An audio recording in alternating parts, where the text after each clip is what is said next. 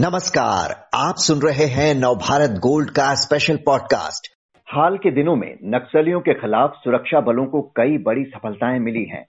नक्सली संगठन भाकपा माओवादी के ईस्टर्न रीजनल ब्यूरो के सचिव प्रशांत बोस उर्फ़ किशन दा को झारखंड पुलिस ने गिरफ़्तार किया। लगभग 80 वर्ष की उम्र के किशन दा की तलाश पिछले चार दशक से कई राज्यों की पुलिस को थी। झारखंड बिहार में माओवादियों के सुप्रीम कमांडर माने जाने वाले किशन दा पर पाँच राज्यों में सौ से ज़्यादा केस और एक करोड़ रुपए का इनाम था। वहीं महाराष्ट्र पुलिस ने गढ़चिरौली में 26 नक्सली मार गिराए, जिनमें 50 लाख का इनामी और भीमा कोरेगांव मामले में वांछित टॉप नक्सल कमांडर मिलिंद तेल तुमडे भी शामिल था। कुछ दिनों पहले ही छत्तीसगढ़ में सुकमा पुलिस और सीआरपीएफ की ज्वाइंट टीम ने मोरपल्ली इलाके से आठ इनामी नक्सलियों को पकड़ा तो वहीं दिल्ली में People's Liberation Front of India का कमांडर गिरफ़्तार हुआ जो झारखंड और छत्तीसगढ़ में वांटेड था। नक्सलियों पर सुरक्षा बलों और पुलिस के इस बढ़ते शिकंजे और इसके असर पर बात करने के लिए आज हमारे साथ हैं वरिष्ठ पत्रकार चंद्रभूषण। चंद्रभूषण जी नक्सलियों और माओवादियों पर एक के बाद एक लगातार हो रही इस कार्रवाई को कैसे देखते हैं आप? नमस्कार अक्षय जी। करीब पंद्रह दिन पहले एक बयान में पढ़ रहा था, जिसमें ये था कि बारिश खत्म होने के बाद एक बड़ी योजना बनाई जाएगी, जिसमें कि एक जो 26 जो फॉरवर्ड जो चौकियाँ हैं, वो कायम करने की बात थी और कुछ बड़े नेताओं को टारगेट करने की बात थी। आ, ये तो है कि पिछले पंद्रह बीस दिनों में जितनी बड़ी सफलताएँ मिली हैं पुलिस को आ, वो तो असाधारण है। आ, काफ़ी समय से इतना बड़ा मैंने देखा नहीं दोनों ही स्तरों पर जमीनी स्तर पर भी जो सीधे लड़ने वाले लोग हैं और जो टॉप स्तर के पोलिट ब्यूरो सेंट्रल कमेटी के स्तर के लोग भी एक साथ इतनी सारी सफलताएँ पुलिस पुलिस को मिलना मैंने पहले तो नहीं देखा था नेशनल मूवमेंट के बरक्स। तो निश्चित रूप से ये काफ़ी लग रहा है कि योजनाबद्ध कार्रवाई है। और उससे भी बड़ी चीज़ ये है कि ऐसा लगता है कि जो भाजपा माओवादी है, और उसकी कोई स्ट्रेटजी टैक्टिक्स काम नहीं कर रही है एक जो उसका डिफेंस मैकेनिज्म कोई भी अगर हो सकता था या फिर ये कहा जाए कि कोई एक बड़ी योजना जिसके तहत कि वो ऑपरेट कर रही हो कि एक जगह पर फंसेंगे दबेंगे तो दूसरी जगह पर हमला करके निकल जाएँगे। ऐसा कुछ भी योजना लगता है कि कारगर नहीं हो पा रही है। तो निश्चित रूप से ये एक आ, पुलिस के लिए पूरे देश की पुलिस के लिए ये एक, इस मोर्चे पर बहुत बड़ी उपलब्धि है और, जो भाकपा माओवादी के लिए एक बहुत बहुत ही फंजे मैंने फंजे में, शिकंजे में फंस जाने का दौर है। इसके ओवरऑल इम्पैक्ट की बात करें तो क्या लगातार हो रहे एक्शंस के बाद नक्सल इलाकों में कुछ कमी आई है? मैं अभी कुछ समय पहले बस्तर से लौटा हम्म। तो करीब पंद्रह दिन हो रहा है पंद्रह बीस दिन मुझे बीस दिन लगभग तो आ, जो सुकमा के जो बिल्कुल इंटीरियर इलाके में कुछ गाँव के लोगों से मेरी आदिवासी लोगों से मेरी बात हुई तो एक चीज़ तो दिख रहा था कि आ, जो लोग कह रहे थे कि मतलब अगर कोई प्रोपेगंडा नक्सल प्रोपेगंडा ऐसा होगा कि आ, मतलब पुलिस दमनकारी है शासक वर्ग हर तरफ़ से घेर कर आपको मारना चाहता है हम आपकी मुक्ति के लिए आए हैं जो भी इसके पहले रहा है। तो ऐसा लग रहा था कि उससे बहुत गहरा मोह भंग लोगों के अंदर दिख रहा है जमीनी तौर पर। उससे थोड़ी ही दूर पर एक गाँव में ये था कि वहाँ पर अभी जहाँ पर कि बहुत बड़ा 2020 का मिनपा जो एक्शन हुआ था जिसमें कि अठारह लोग पुलिस के सुरक्षा बलों के मारे गए थे और लाश उठाने नहीं दिया था बहुत समय तक हम्म। वो एक गाँव में लोगों का कहना था कि वो प्रभाव है लेकिन आसपास के गाँव में प्रभाव नहीं है तो ये तो दिख रहा है कि दायरा कम हो रहा है और अगर यह कोई राजनीतिक धारा है तो राजनीतिक धारा गाड़ियाँ उड़ा के और बारूदी सुरंग लगा के तो राजनीतिक धाराएँ तो बहुत समय तक नहीं टिक सकती। कोई भी राजनीतिक धारा अपनी राजनीति से ही टिकती है। आप ये कह दें कि कहीं पर आप एक सुरंग लगा के बीस जवानों को उड़ाते हैं तो आप ये क्लेम कर सकते हैं कि वहाँ पर आपका सब कुछ बहुत अच्छा जा रहा है। लेकिन असल चीज़, अगर आप एक पॉलिटिकल स्ट्रीम अपने को मानते हैं तो आपकी जो पॉलिटिक्स है, उसी से आपका विस्तार और आपका डिफेंस तय होता है। तो इस मामले में मुझे तो ऐसा लग रहा है कि पॉलिटिकली ये बैकफुट पर है, यह धारा।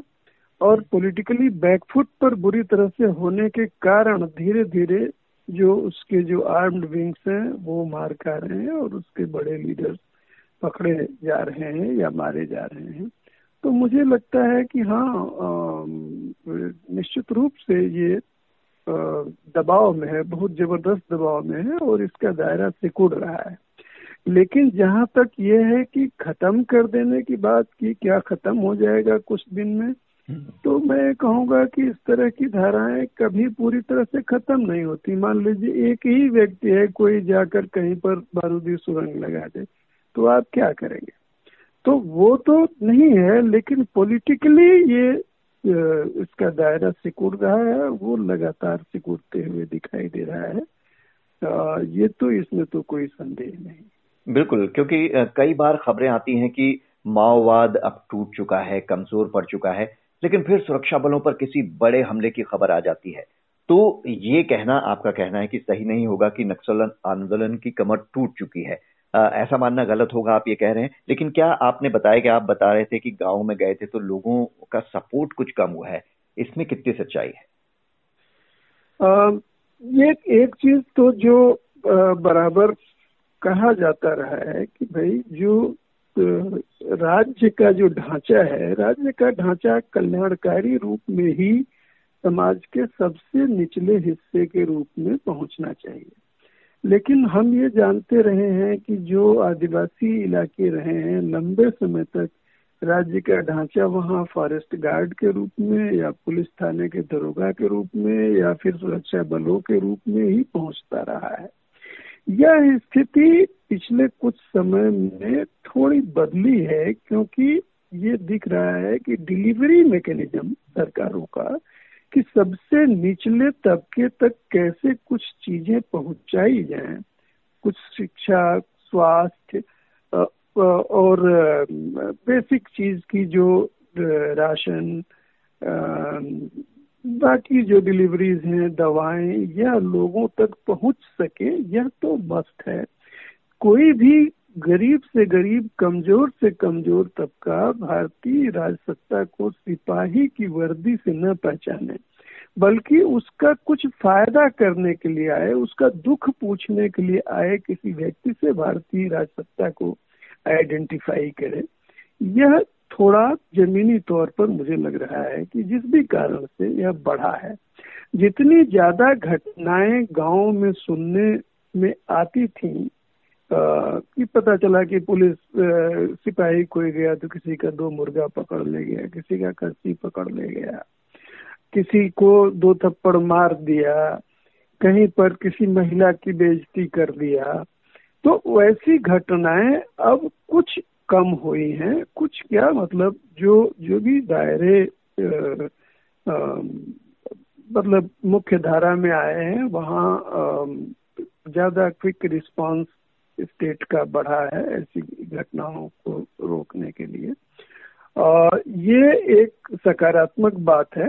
मैं, गाँव में भी लोगों से मैं अलग से ले जाकर भी हर तरह से बात किया तो लोगों का एक कहना था कि एक समय था जबकि अगर मान लीजिए कहीं पर हमको आ, लकड़ी हम तोड़ने जा रहे हैं तो फॉरेस्ट वाले टांगे छीन ले जाते थे या हमको चीज़ों की कीमत नहीं मिलती थी अपने हम्म। महुआ की या इसकी उसकी। अब कुछ हद तक वो मिल रहा है। आधार कार्ड वगैरह की व्यवस्था से ये हुआ है कि एक मिनिमम आइडेंटिफिकेशन की भाई यहाँ राशन जाना है तो वो जाना है। तो इसका प्रभाव ये दिख रहा है कि लोगों के ऊपर पड़ा है। इससे आगे की चीज़ जो कि एक ये बेसिक डिबेट है कि इसको लॉ एंड ऑर्डर प्रॉब्लम की तरह से देखा जाए हम्म। या इसको सोशल जस्टिस की प्रॉब्लम की तरह से देखा जाए। तो अभी थियोरेटिकली ज़रूर ये सरकार एनडीए की सरकार ज़्यादा इसको लॉ एंड ऑर्डर की प्रॉब्लम की तरह से देखती है। लेकिन प्रैक्टिकल ग्राउंड पर ये दिख रहा है कि डिलीवरी मैकेनिज्म कुछ बेहतर हुआ है।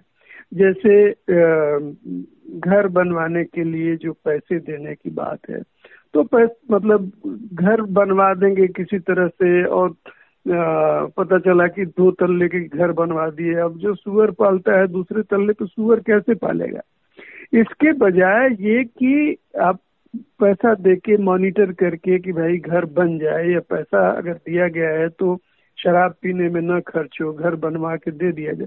ये डिलीवरी मैकेनिज्म बेहतर हुआ है, ऐसा मुझे लगता है, जिसका यह प्रभाव पड़ा है कि जो अतिरेक वाली जो भी धाराएँ हैं, या अगर उनको सरवाइव करना है तो उन्हें अपनी राजनीति को नए सिरे से डिफाइन करना पड़ेगा कि क्या क्या राजनीति की डिफिनेशन उनकी होगी।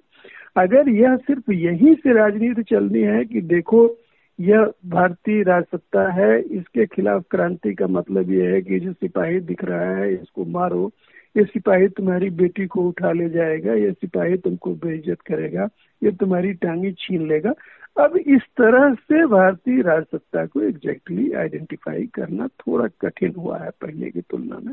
और मुझे लगता है कि उस हिसाब से जो अल्ट्रा लेफ़्ट की जो धाराएँ थी, अपनी राजनीति को फिर से परिभाषित नहीं कर पाई।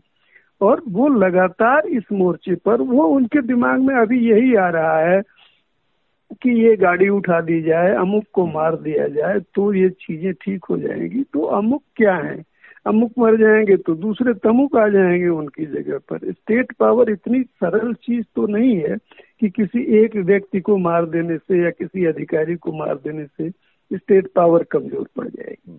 तो मुझे ऐसा लगता है कि ये बहुत पिछड़ी साबित हुई है धाराएँ अपने को सर अपने सर्वाइवल में और निश्चित रूप से ये कमज़ोर पड़ी है, बहुत ही कमज़ोर पड़ी बिल्कुल। सबसे निचले तबके तक अगर विकास सही तरीके से पहुँचे तो नक्सल समस्या पर काबू पाने में काफ़ी हद तक मदद मिल सकती है। चंद्रभूषण जी, इस विश्लेषण के लिए आपका बहुत बहुत शुक्रिया।